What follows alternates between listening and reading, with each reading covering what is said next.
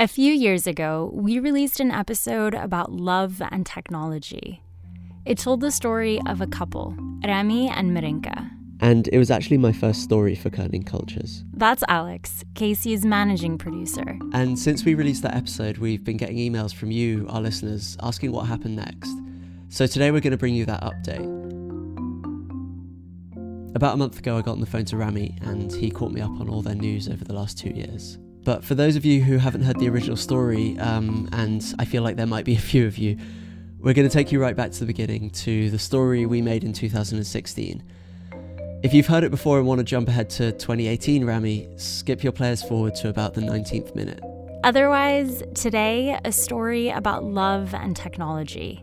I'm Hebah Fisher, and you're listening to Kerning Cultures, radio documentaries from the Middle East. More than is predictable, they've seen it happen. And one story that always kind of captures my imagination. the morning, dreading going in because I'm gonna have to stand up on The streets lost culture. And you're listening to Kerning Cultures. So let me set the scene. Rami lives in Lebanon. He's 19, goes to school, goes out partying with his friends, and is often online. That is, when there was internet, because where he lived in Lebanon in 2005, the internet was really slow. It was basically dial up. And so he's on MSN one day, and you know, sometimes you'd get friend requests from total strangers. That was kind of how it worked. And uh, one day I get uh, this uh, email request, like as a friend to somebody wants to add me, and um, and I still remember the email it was like sportslife at hotmail.com. Something. That was your email address. Yeah. yeah. So I accepted, and then the name pops up, Natasha. Natasha, whose real name is Marinka. Marinka? Yeah, so Natasha was the screen name she used to avoid weirdos if, if she needed to. And um, like, oh hi, how are you? Yeah, we speak, I believe, for like maybe 10, 15 minutes. They spoke for 10 or 15 minutes, but ultimately it didn't really go anywhere. Then I, I remember that I deleted the contact. It wasn't love at first sight or, or chat or whatever. But I really like this idea that that evening, as they clicked the, the tiny X button in the right hand corner of their chat window, Rami in Beirut and Marinka in a small village outside of Rotterdam, 2,000 miles apart, they had no idea they'd just met the person that they'd marry. literally around a year later, I started university in Lebanon, and um, I just needed to have a much more professional email. So he gets a new email address, imports all of his old contacts, and a couple of days later, Pop-on, something just comes online, and like suddenly I see Natasha, and I'm like, huh, this girl last year? Okay, hi, hi, how are you? So she was still Natasha for like two weeks or so. So Marinka, as you just heard, had two accounts, and by total chance, really, at the same time, Rami imported all of his old contacts from his old account to his new email. Marinka logged onto her second account just to check it out. I don't know even why I opened the Natasha, uh, the Sport Life one, and then yeah, we just started talking, and it it clicked in some. I found it very interesting because he was from Lebanon. I didn't know anything about that country. It was just it was it felt really natural, and it was more or less like, hi, how are you? How was your day? How was school? Uh, what did you do with your friends? Or um, did you go to sports today? And um, yeah, just very innocent stuff. So they they talk and they talk and eventually half an hour becomes 1 hour, 1 hour, 4 hours and often in a day they'd speak for 10 hours at a time. It was it was what their lives grew into. I was always happy and excited when I talked to someone from somewhere else because I wanted to know more about them. And I wanted them to know more about me and where I come from. Because she didn't know, she called me Lebanese. Lebanese wasn't even on the subject. even at a young age when you just wanted to have an honest and innocent relationship. Because, yeah, young people, you know, want to have a girlfriend, you want to go out. It was all bound by sorry we can't be together because you have a different religion at the age of 14 and 15 my parents will not allow me my brother will not allow me and for, for you you're just at this age where all you want to do is you know to have someone to talk to that's why when we talked and talked and talked i kept seeing a person that is only looking at me and none of these things mattered to them Little by little, their, their relationship grew, and about three weeks in, they started sharing photos. Eventually, Rami would turn on his webcam, and a little while later, Marinka felt comfortable turning hers on. Yeah, I think you asked me at some point, do you want to be my girlfriend? yeah i would even say right off the bat like i fell in love with her but were they ever concerned about who the other person really was? I mean, that's a lot of trust to put in someone you've never met in real life, you know? Yeah, no, it's it's true. But on the other side as well, if he was something different that he said he was, I would have just closed my computer and delete my Amazon account or not contact him again. So for the next three months, uh, the two of them talked all the time, grabbing moments wherever they could. Yeah, my friends would go out do certain things, and I would just stay home on the computer because I had better stuff to do. Honest, they would just be like, you know, we're gonna go play pool. So I was like, it's weekend, so we can talk all night. So I'm not going out. But their relationship wasn't easy. All of this was happening around the summer of 2006 against the backdrop of the Lebanon Israeli war, a war which lasted 34 days but had a huge effect, displacing around 25% of the Lebanese population and killing 1,300. It was 34 days uh, alone with my mom in Lebanon, and both my father and my brother were stuck outside the country. And uh, we would have around two hours of electricity a day, something like this. And any opportunity to have internet. 56 kb was like the internet, which is, you know, Lebanon. We're not gonna say more, almost dial up. And, and that would be a problem. I would disconnect every 20 minutes I would go on the rooftops in order to get better connection. I would have to remove three or four internet from my my friends in the building because it was late at night. Sometimes we're talking at twelve, and I'm like, okay, they're asleep. I just go up the, you know, I just remove three four connections, and I would just have all the bandwidth for myself and the electricity would go away and then like he gave me a missed call and then i know he was thinking about me or you know he gave me two missed calls and then he was like i'm waiting at the computer stuff like that. The war ended in september when the un negotiated a ceasefire between israel and, and lebanon. And for rami and marinka this meant that they could start looking at ways to finally meet in person.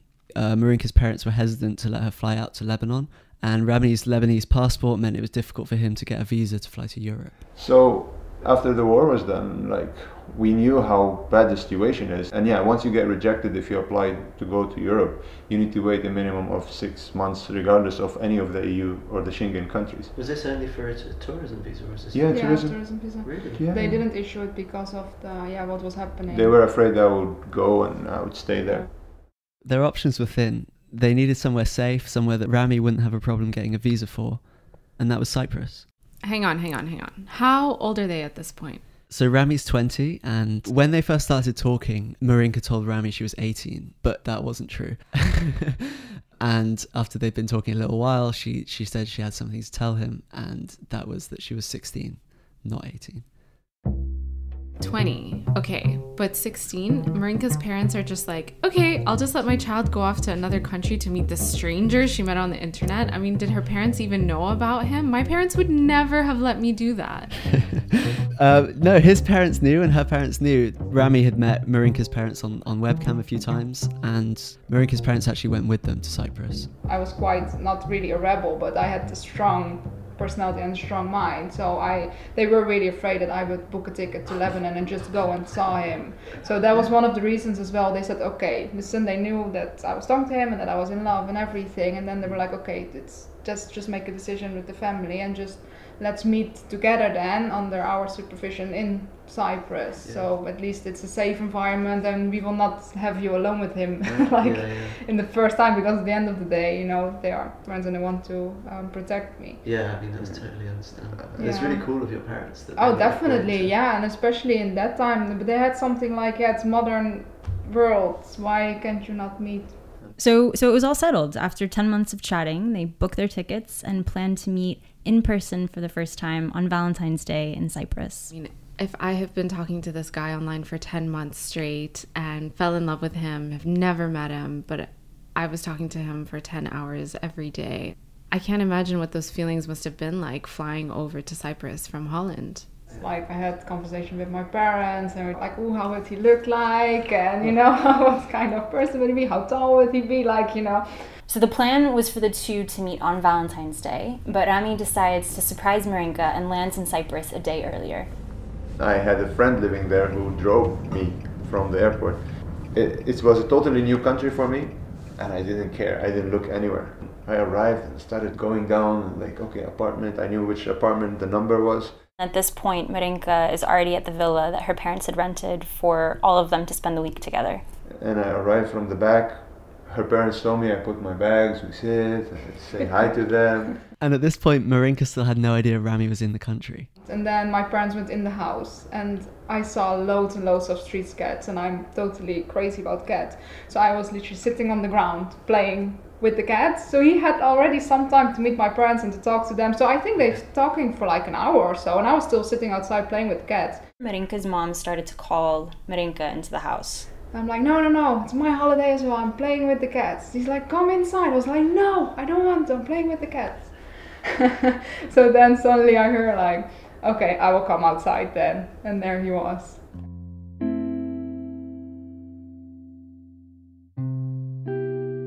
It's like everything we envisioned it, it would be. It was exactly the way how I thought and how we spoke. It was missing the touch, and the touch just completed it all. So, yeah, everything fell into place. We wouldn't leave each other's side. I think we were like hugging or holding each other's hands like the Yeah. whole time in the car, in the restaurants, and we had wonderful seven days together. But it was only seven days, and Rami put it like this From the moment they met, it was like a countdown had started, and when the week was up, it would be back to uncertainty. With everything that was going on in Lebanon and the visa restrictions, they just didn't know when they'd see each other again. So I remember the way back, I, I think I cried from Cyprus airport until I landed in Amsterdam. Like I literally cried the whole way. Like I remember the stewards coming to me like, are you alright? Is everything okay? I'm like, yeah, yeah, fine. So you can imagine how, how hard it must have been. And and I actually think this is the most crucial part of the story. They'd had this intense online friendship that turned into a relationship that turned into this week spent together in Cyprus. But I imagine when they got back home there was this cold reality to deal with, like, okay, that was fun, but is this something I really want to pursue? And am I willing to live this really inconvenient lifestyle for the next few years until we can find something more permanent? And keep in mind, they're still super young. At this point, Rami is 21, Marinka is 17. But the answer for both of them to these questions were yes. Over the next year, they made it work. Rami planned a trip to Paris with his swimming team. That got him a European visa for a few days. And then that summer, Marinka's parents let her visit him in Beirut for two months. So Rami started a university exchange that would let him study in Rotterdam. Um, he'd already finished a year and a half at the American University of Beirut, but by moving to Holland, it meant he had to start everything again from scratch. Eventually, by the end of August 2008, everything was arranged for him to move on a student visa to Holland. When I arrived there, I went there only with summer clothes. You know, I'm going from Lebanon, it was August. was so cool. Aside from the weather and just the culture shock in general, moving to Holland presented a new set of issues for Rami. He was paying five times what domestic students paid to study, and under visa restrictions wasn't allowed to work. For the first three months, he didn't have a proper place to live, so he was just crashing on friends' couches during the week, and him and Marinka would go home to her parents at weekends. Money wise was tough. I was every two to three weeks I was a guy, you know, with my backpack, sleeping at friends that I just met in college. So it was couches in a in a 12 uh, meter square rooms where I sleep on the floor, sometimes literally just a pillow on the floor. And although they settled into their new life together, finally in the same city, it was like everything was just a little bit harder for Rami while he completed his studies. Although he was in Europe legally, it was like it could have been taken away from him at any moment. My first year of education, which is a condition in Holland that you have to pass your credits in order to continue. Mm-hmm. Otherwise, you'll be sent back. So even then, it was still the same logic at the back of your head.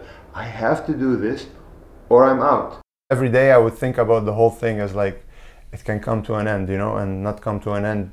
Me and her, it's just like me being there, right, or close to her, and that would just give me. You know, you don't need more motivation to study hard. So after graduation, they decide to get married. And uh, I'm like, so when are we just gonna do it? so we did it uh, on the 4th of Jan 2012. We, we signed those papers. The guy asked me, how do you say I do in Arabic? And then he asked me that in Arabic. Oh, okay. It was- Yeah, it was really cozy, it was really small. But after graduation, there was no way for Rami to stay in Holland legally unless he had a job. Wait, why not? They're already married. Kind of complicated, so let me see if I can break it down. So he can't stay in Holland as a foreigner unless he has a steady contract. And Marinka can't sponsor him as her foreign husband unless she has a steady contract. And it was really hard for Rami to apply for a Dutch passport. After my graduation, I found a job um, because in the town where we lived, everybody knew me. Everybody knew what what we were doing uh, eventually after five years together, and um, the the owner of a supermarket approached her parents. Is like, if Rami is sitting around and he really is anxious, I mean, he can make some pocket money, and at the same time, he can you know, you know, just go out of the house a couple of hours a day and work. So I said right away yes. Uh, worked for six months in a supermarket, knowing that I have a master's degree and a bachelor's degree from the top university in the country. I was cleaning the floor, refilling the you know the fridge with. I was just any any guy that you find in the supermarket. It wasn't bad. Uh, I wasn't shy of it. I was very proud of it. It helped me learn the language. Working in the supermarket, he was still interviewing and looking for a more permanent position. After a few months without luck, the two decided that Dubai was a happy middle ground that they could both come to. But even here in Dubai, your visa is tied to your job, and without a job, you can't live here as a foreigner. If that doesn't work out, I would have to go to Lebanon.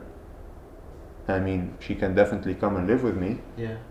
but that's not a place that we want to start a family, have kids. And I know that many of the things that happen just happen on the news mm. or, you know, will not affect me personally. But I don't want them to have the instability that I had. I don't have the passport that allows me, if she goes tomorrow to Holland, I cannot be with her on a permanent basis. Mm-hmm. And that scares me. the thing is just as well if if God forbid something happens here, you know, I we lose our jobs or something, we have to go our separate ways because oh, for oh, me to keep him in Holland, I have to have a job and a steady contract and a minimum income and just to get that in a financial crisis at the moment and what's happening in Holland, it's difficult. That's crazy because where can they have a sense of certainty in this world? I mean, it's not Holland where she's from. It's not Lebanon where he's from. It's not Dubai where they're currently residing because their residency is tied to their work contract. So where can they be? I don't think they know. Um, after all these years, they're still figuring that out. The thing is, we do respect more that we can be together and that we are together and that we are living together. So we do really respect that because, of course, of the struggles we had before. So you really do appreciate the fact that we made it together. So, this thing of being physically together, most couples take for granted because most couples meet in person. But when you haven't had that for so long, for Rami and Marinka, that's something that they really cherish the fact that they can just be together in person. For example, this morning, when it's our first day off, we were awake at seven, and our breakfast is just to have coffee, sit together, and talk. You know, and this never ends. This is exactly what we do. To us, this matters the most. I think what I love so much about the story is it kind of renews your faith in humanity a little bit. Like it's just the internet is so it it can be so misused in so many situations, but here it's just it it, it produced something really beautiful. Yeah, I like the idea. I like the idea of living in a world where things like this can happen because you're not reminded of it every day. Have they ever thought about this that if and when they have kids, if their kids ever go through the same kind of online dating experience, would they allow them to to do it? So we asked them this when when they start to have children and their and their daughter grows up to be 16 and she's chatting online to a stranger who is living in a war zone across the seas would they let that relationship continue that is a really good question. Um, I honestly have no idea. I mean, you do hear scary stories, of course, and it doesn't work out all the time like it worked out for us. Um, yeah, there's gonna be some really decent background checks on that part, probably. but yeah, don't know. What do you think? It it's um, it's unfair to answer that question because you don't know. You want to give people the same opportunity that you had. I will be there all the way supporting, but I will be there to make sure that if um, that, that I have done my job to protect my daughter. I'm definitely be protective, but I will also, from my own experience, know that a lot of good can also sometimes come from far away.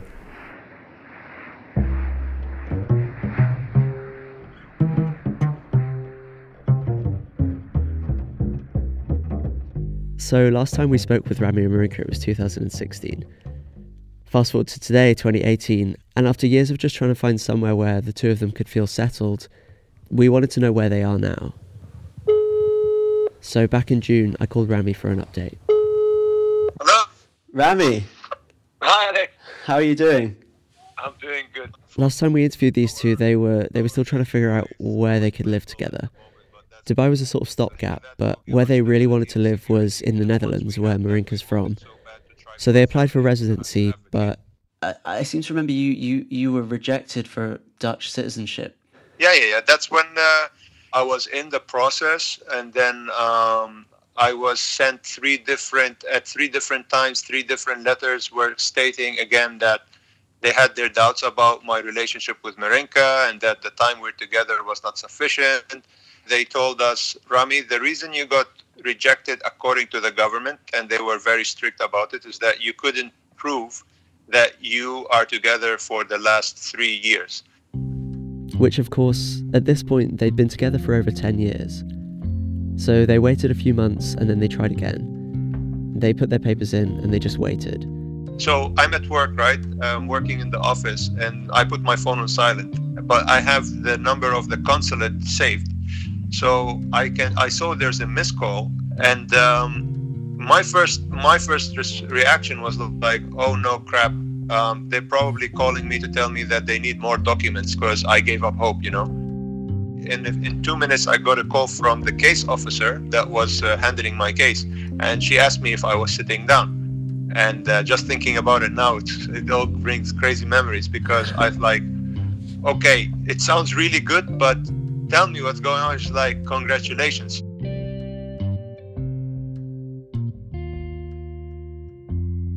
So I was overwhelmed by by that that I couldn't talk to her because I was crying because it was so emotional, and uh, I took myself into a private room in the office and I just like tried to grasp what's happening because I knew this is gonna change our lives. After all these years of living between places and trying to figure out where in the world they could just like be together, the Netherlands had pulled through for them. We had a Dutch couple living in Dubai we were really close friends with.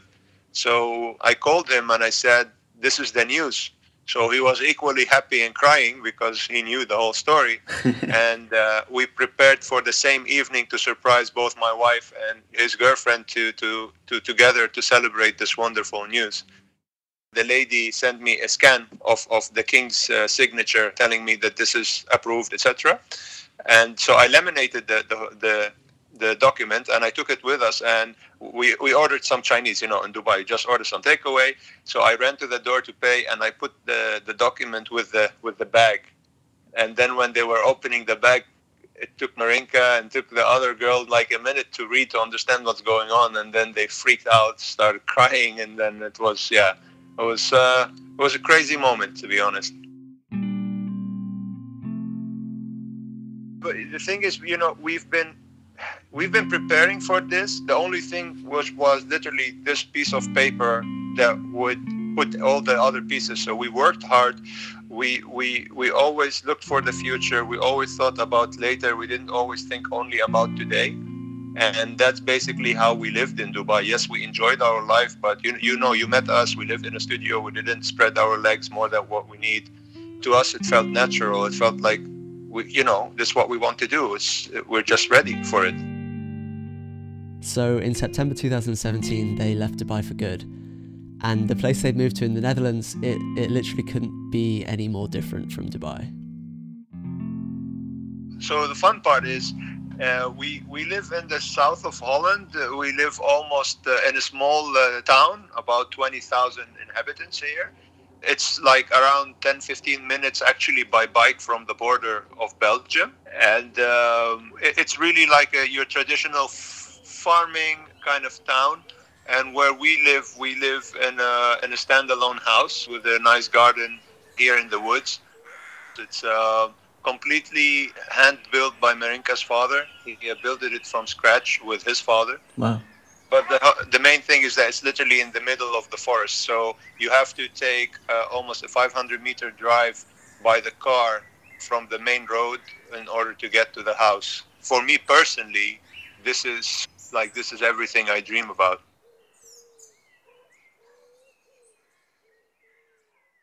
So, um, so you you have a son now, yeah? Yeah. Can you can I mean this is this is a big question, but can you kind of like begin to describe how it feels to to to be a dad? Well, um, let me put it this way. My first experience that I'm, be, I'm gonna be a parent was watching Marinka, you know, watching her belly grow over times, like, you know, you know that it's coming closer and closer. And most importantly, that together we, we went through the whole labor as well. It was such a, such a crazy moment seeing your son literally seeing the world for the first time. Hmm. And at the same time, knowing that this is it now you're a father and you your your life is no longer yours so to speak it's everything is about him it feels uh, it, it, it, your, your life has a different meaning right now and that's very true i mean you you know you have a responsibility to take care of him to provide for him to be next to him and that was also something for me as an individual uh, my parents worked in the airlines so when i grew up I grew up with other family members taking care of me. I didn't see my parents as much, and I always missed that part. So I said to myself, I will never do this to my kid. I want to be there every step of the way. And um, I enjoy it. I, I enjoy changing his diapers, believe it or not. I dreaded this so bad, I dreaded it. And then you will do it in a heartbeat because it comes so natural, even if you knew nothing. Hmm. Do you um, do you feel kind of more do you feel better about being a parent in the Netherlands than you maybe would have in Dubai? Like there's maybe a sense of Um, being settled now, um, or are you kind of still considering the the the idea of moving elsewhere? He- Here, so to speak, now I'm living in my own country, right? Lebanon is my country, but now the Netherlands is my country. So I don't have to fear being away from him. I don't have to fear being, okay, I might lose a job, but I don't have to lose the country and lose being next to my kid. uh, or, or having to go through uh, one, two, three weeks or one month of crazy time where we have to relocate, something happen. That in Dubai was the sense of insecurity that we had. So this is why I think it's all for the better what we did. The thing I always loved about this story is just is just like how much of it relied on total chance. If Marika hadn't added a random email address to her MSN and started speaking to a total stranger on the other side of the world, they'd have never met. And really, when you think about it, what are the chances of that even happening? I was I was kind of mulling all of this over to Rami on our phone call, and he said, "Yeah, like it's still it's still something he thinks about." That's actually a very same question that Marinka, like almost every now and then we look at each other, we're walking or we're doing something, and then we just, you know, reality hits us, and then she's like, "Have you? Would you have ever thought that you would be having this beautiful baby and doing one, two, three with me? Would you have like?" No, I would have never thought that I could eventually fulfill my dream in in living with Marinka here and actually starting a family.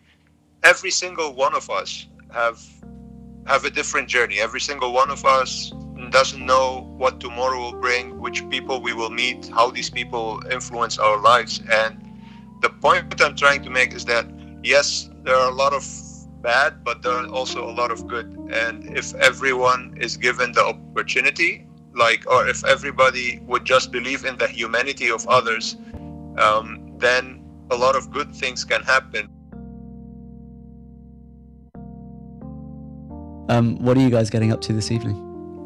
Um, well, we had uh, basically that's uh, you, sir, were our uh, last appointment. now we're just gonna watch something together, Lay, and uh, try to see catch up on some series. I mean, here it's already eight o'clock, so here the sun doesn't set until around ten o'clock. So there's plenty of just relaxing a bit and then picking up tomorrow on the on the job hunt again. Well, good luck with it. I hope I hope something comes through soon, and I'm I'm sure it will. Hopefully, inshallah. Thanks a lot, Rami. Take care. cheers, cheers, Speak Alex. soon. Have a lovely evening. You cheers. too. Bye. Bye bye. This episode was produced by me, Alex Atack, and the original story, Love in 56KB, was produced by Hebah Fisher and Razan Alzayani, with sound design by Ramzi Bashour. Thank you again to Rami and Marinka for sharing their story with us.